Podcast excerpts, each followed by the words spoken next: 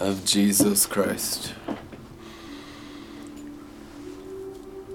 As we establish Ezekiel 47 water temple, the third and final last temple of the days of Noah, fulfilling all prophecy now with the perfect realities manifesting out of our hearts and through our renewed minds. We're coming into the revelation of the upper and lower pools. They have names. The name of the upper pool is virginity. It even says in Genesis that the river Gihon watered the upper pool. And Gihon means springs of the virgin.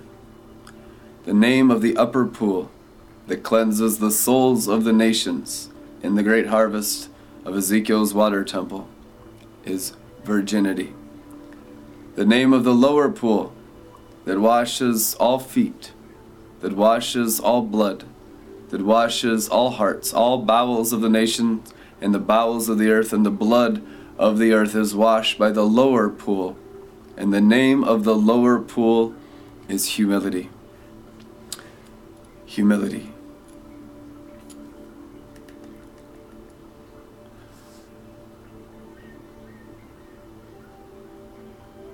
Proverbs 15:33 Passion The source of revelation knowledge is found as you fall down in surrender before the Lord. Don't expect to see Shekinah glory until the Lord sees your sincere humility. Don't expect to see Shekinah glory until the Lord of the fountain gives you a drink of his humility. It's true. Proverbs 18:12 A man's heart is the proudest when his downfall is nearest. A man's heart is the proudest when his downfall is nearest. For he won't see glory until the Lord sees humility. For he won't see glory until the Lord sees humility. Song of Songs 6 7. Your beautiful blushing cheeks reveal your real passion is for me, even hidden behind your veil of humility.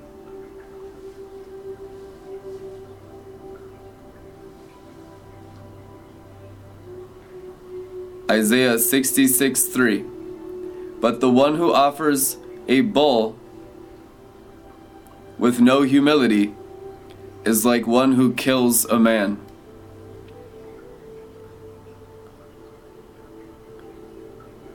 That's why obedience is better than sacrifice, but rebellion is as the sin of witchcraft. Luke 20:18 Everyone who falls in humility upon the stone will be broken. But if that stone falls on you, it will grind you to pieces. Everyone who falls in humility upon that stone will be broken. See, it's all about being willing sacrifices. The Lord will crush everyone. The issue is those that willingly are crushed by the Lord's virginity and humility, crushed in their pride and lust, inherit the kingdom love his presence, love his power, love his glory, love his virginity, his purity, and they love his humility. Those that despise his virginity and humility will still be crushed by those who enjoy it. That's actually final judgment upon the nations. The waters of virginity and the waters of humility that are our salvation are the proud's damnation. 2 Corinthians chapter 2, it's the fragrance of life to the living and the fragrance of death to the dying. Death is actually fallen angel pride working in souls, working in hearts, working in your spirit and then in your mindsets. You have a soul and you have a spirit. So they'll work within your heart and they'll plant seeds in your heart and then you'll have strongholds that grow up in the tree of the knowledge of good and evil. It's a planting of fallen angels working in the nation's hearts and minds. Just like we know the tree of life is the planting of the word of God in our hearts, watered by the river of God in our hearts, so is pride. Pride is the main principality that holds the nations in captivity. It's not a minor thing, it's practically the only thing. You will never have a harvest of nations until you wash them in the humility of the Lamb. That's why people feel like they're dying and being crushed and it's the end of the world and people are going completely crazy out there.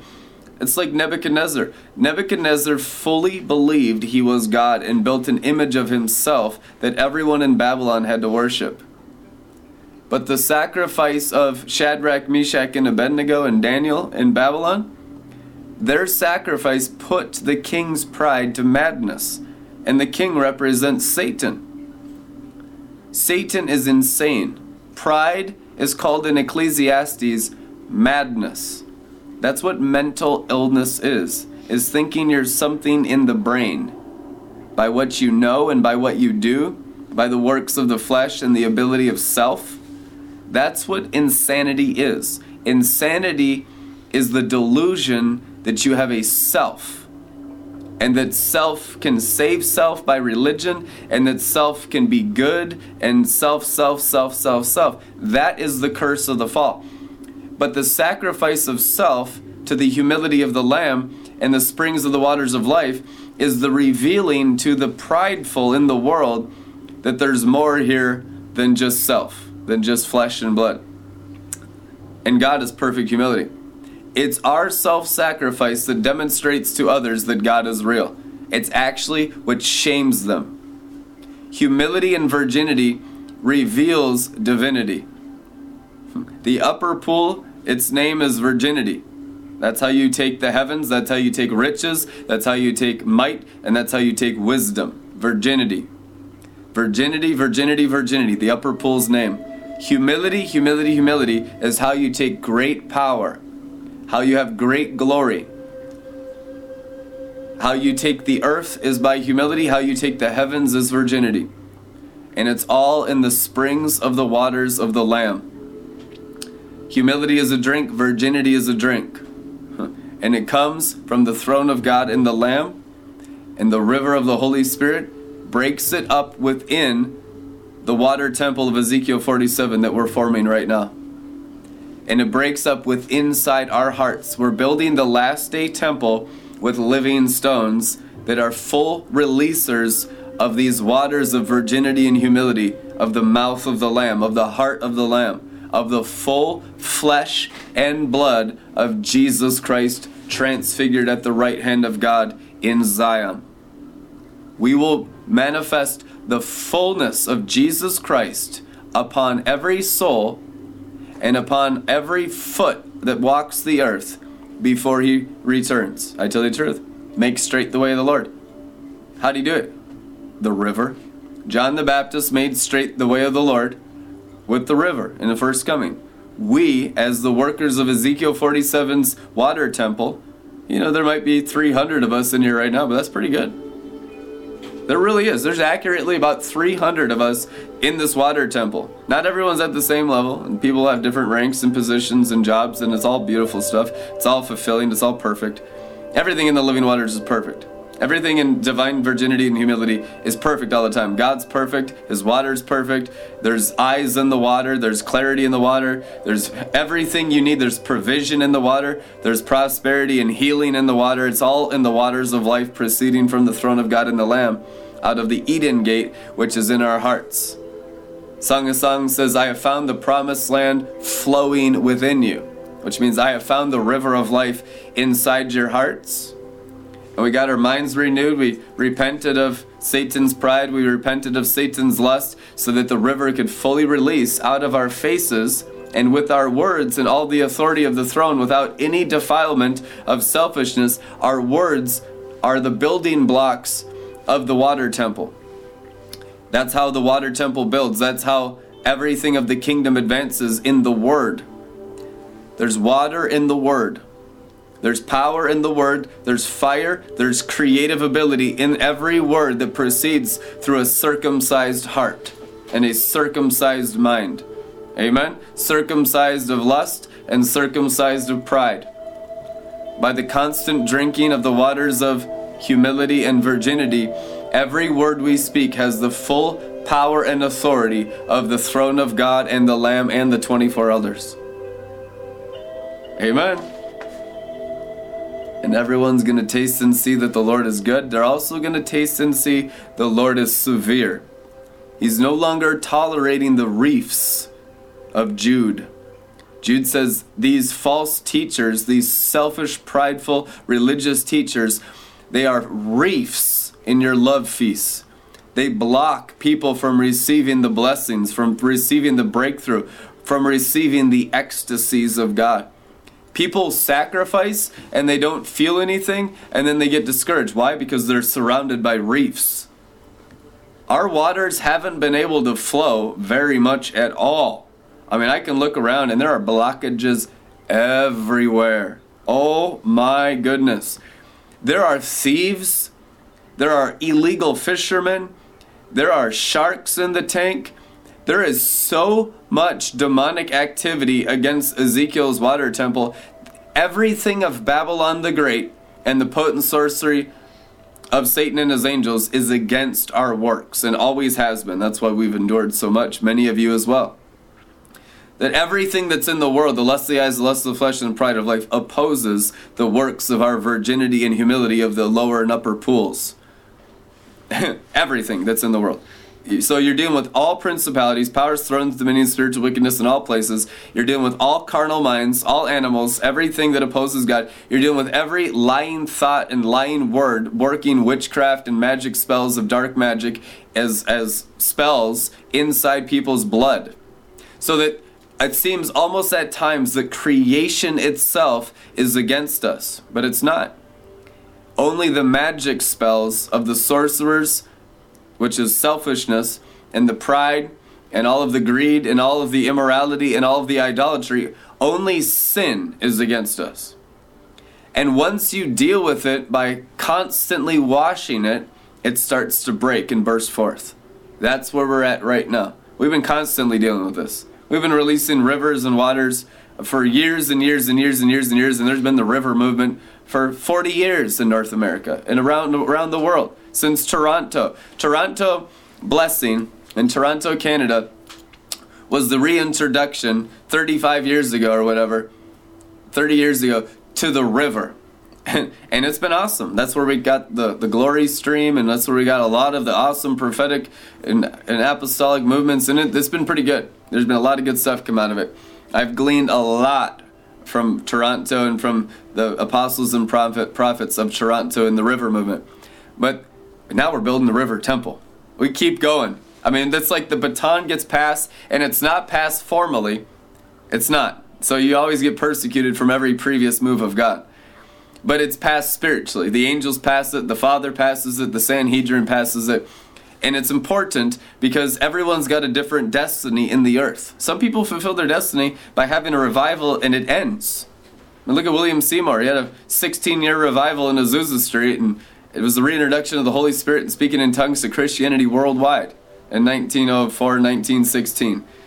So, not everyone's destiny is the same, but everyone's destiny plays a part in God's big picture because it's all about the Father. Humility makes it not about us, makes it about what does the Father want to do? the Father wants to heal this world and completely remove the curse of the fall, remove death, and remove time, and bring in eternity. That's why it's called the end times, because the end of time is the end of sin. Time has to do with the measure of allotted time of rebellion. The end times is the end of rebellion and the beginning of eternal life on earth. That's what the end times are. The end times is the best thing that ever happened to the world. The end times began in the resurrect, death and resurrection of Jesus Christ. You read about the apostles all the time in the New Testament. They're talking about being in the end of the end times. Really? 2,000 years ago? Yeah. Hallelujah. It's true. In the end of the end times because even 2,000 years ago, if you lived in the fullness of the Lamb's glory like the Apostle Peter did, they were, they were living in eternity 2,000 years ago. They were having t- whole weeks on end of living in eternity. living out of the eighth day. There was men and women living out of the eighth day 2,000 years ago. Enoch walked out of the eighth day 5,000 years ago. You could walk as deep with God as you wanted to, but after the, the Lamb had brought all the revelation of the gospel to these apostles, it got easy. We're talking easy, we're talking light. This thing has never been hard. The only reason why it's hard is because of our own pride. Pride is what makes it impossible. As soon as you start drinking the waters of humility called the lower pool, it'll get so easy that children can rejoice. Children can understand this message. Humility and virginity is a children's message, isn't it? Children are typically humble because they realize they're just little kids, they don't know anything, and they're just learning everything from adults.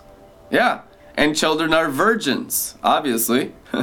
they don't even have hormones until they're like 12, 13. So it's it's the gospel is a children's story. It really is. The lamb is the child on the throne. The the apostles were saying in Acts, it's in the name of the holy child Jesus that this man stands healed in front of you right now. The name of the holy child. They didn't even refer to him as a man, they referred to him as a child. It's not an insult, it's the virginity and the humility of God the Father. And that's where you and I need to go. That's perfection. That's what the man child is. The man child is the sons and daughters of the living God that are fully humble and fully virgin in the waters. See, we've tried to do it apart from the waters, and it's just words. It's just ideas, it's just theology, and it's good theology, because clearly you should be humble and clearly you should be virgin. You should be sexually pure. I mean, every preacher in the world preaches that. The issue is they don't have the revelation knowledge of the glory that covers the earth as the waters cover the sea. They just got the words without the glory, without the spirit, without the waters. And the words without the waters don't do anything. Like literally nothing. In fact, a lot of times it will just demonize people because you can't even obey the message until you start drinking the cup of the new covenant. This is the last piece of the puzzle for Christianity is mixing these waters with everything you think you know. When you start drinking the waters, all that stuff you've heard your whole life about God starts to manifest in your life. This is the book I got today Humility Christian Essential Classic by Andrew Murray. And it's just been blowing my mind. I, I cried twice this morning reading it, just melting me. And then God, you know, it's like more and more you soften your heart and humble yourself, the more revelation He gives you. It's true. The deeper you've cut yourself and fallen on your sword, the richer your revelation will be, the more mixed with wine it'll be. And so, I tell you the truth, the next several years, as we pastor this global revival, our full time job is to prepare the finest steak and the finest wine of all time for you, the nations. It's true. That's our job as the priests of Ezekiel 47 Water Temple. Is that from the time we wake up in the morning, we vow before you and the angels of God today that that's what we'll do. We'll prepare a feast before you. That's our job. That's my job. That's my destiny. Is that from the time I wake up to the time I preach, we'll have spent that time in the kitchen cooking up the finest food for the nations to feast on of all time. He saved the best steak for last, and you know he saved the best wine for last. And these people that eat and drink off of our table, because we have to eat and drink it too, and we're not drinking anything except the finest wine and eating the finest steak of the Word and the presence of God every day, constantly. We need it. There's no reason for anything else here. He saved the best for last, and the best has to be prepared and served. And as people begin to eat, the standard of Christianity will be completely transformed. And people will not eat garbage meat and drink garbage wine. They will not drink defiled waters. They'll once you start to get a taste in your mouth for the fountain of the lamb, you will you will scorn the fountain of the red dragon that pretends to be Jesus. You will actually hold it in contempt when people tried to serve you maggot meat and maggot bread as if there's something there and to be happy about it and all this false humility crap and all this nonsense Christianity, self help, soulish garbage of Satan that's served out there and called Christianity. And you should be angry about it because those people are killing you. They're poisoning you. They're filling you with demons with every single meal that's prepared in spiritual Egypt that pretends to be Zion, that pretends to be the river. When you come into the river, your standards rise, and they need to because we've been feasting on maggots bread for far too long. Satan has kept the Christians weak and immature by not giving us the finest meat of the revelation of the Word of God. The standard now is A5 Wagyu every single meal. And children eat it too, adults eat it too. And the standard will rise worldwide as the priests of the water temple reveal what's available from the throne of God and the Lamb with crystal clear revelation, everyone's brain sparkling. All the confusion of pride washed away. The key is humility. This is the excerpt from chapter 1 of Andrew Murray's humility book. I want to read it because it just annihilated me today. You got to hear this. All this is to make it known the region of eternity that pride can degrade the highest angels into devils, and humility raise fallen flesh and blood to the thrones of angels. Amen. Pride caused the fall. Humility is the resurrection the third day. That's the springs of the Lamb we're drinking from. And you need to understand real clearly that, drink, that drinking these springs of humility will raise you to sit on the very thrones of the fallen angels. That's your inheritance. Anyone that says otherwise is a liar. Satan and his angels took the thrones of the sons of God that belonged to the sons and daughters of Adam 6,000 years ago. These thieving devils sit on our thrones, and we take them back by the humility of the drinking of the lower springs. Thus, this is the great end of God, raising a new creation out of a fallen kingdom of angels. For this end it stands in its state of war betwixt the fire and pride of fallen angels and the humility of the Lamb of God that the last trumpet may sound, and the great truth through the depths of eternity, that evil can have no beginning but from pride, and no end but from humility. The truth is this pride may die in you, or nothing of heaven can live in you. Under the banner of the truth, give yourself up to the meek and humble spirit of the holy Jesus Humility must sow seed, or there can be no reaping in heaven. Look not at pride only as an unbecoming temper, nor at humility only as a decent virtue. For the one is death, and the other is life. The one is all hell, the other is all heaven. So much as you have of pride within you, you have of the fallen angels alive in you. So much as you have true humility, so much you have the Lamb of God within you. Could you see that every stirring of pride does to your soul? You would beg of everything you meet to tear the viper from you though with the loss of a hand or an eye. Could you see what a sweet, divine, transforming power there is in humility? How it expels the poison of your nature and makes room for the Spirit of God to live in you. You would rather wish to be the footstool of all the world than want the smallest degree of pride. Amen partner with Red Letter Ministries this month of Thanksgiving.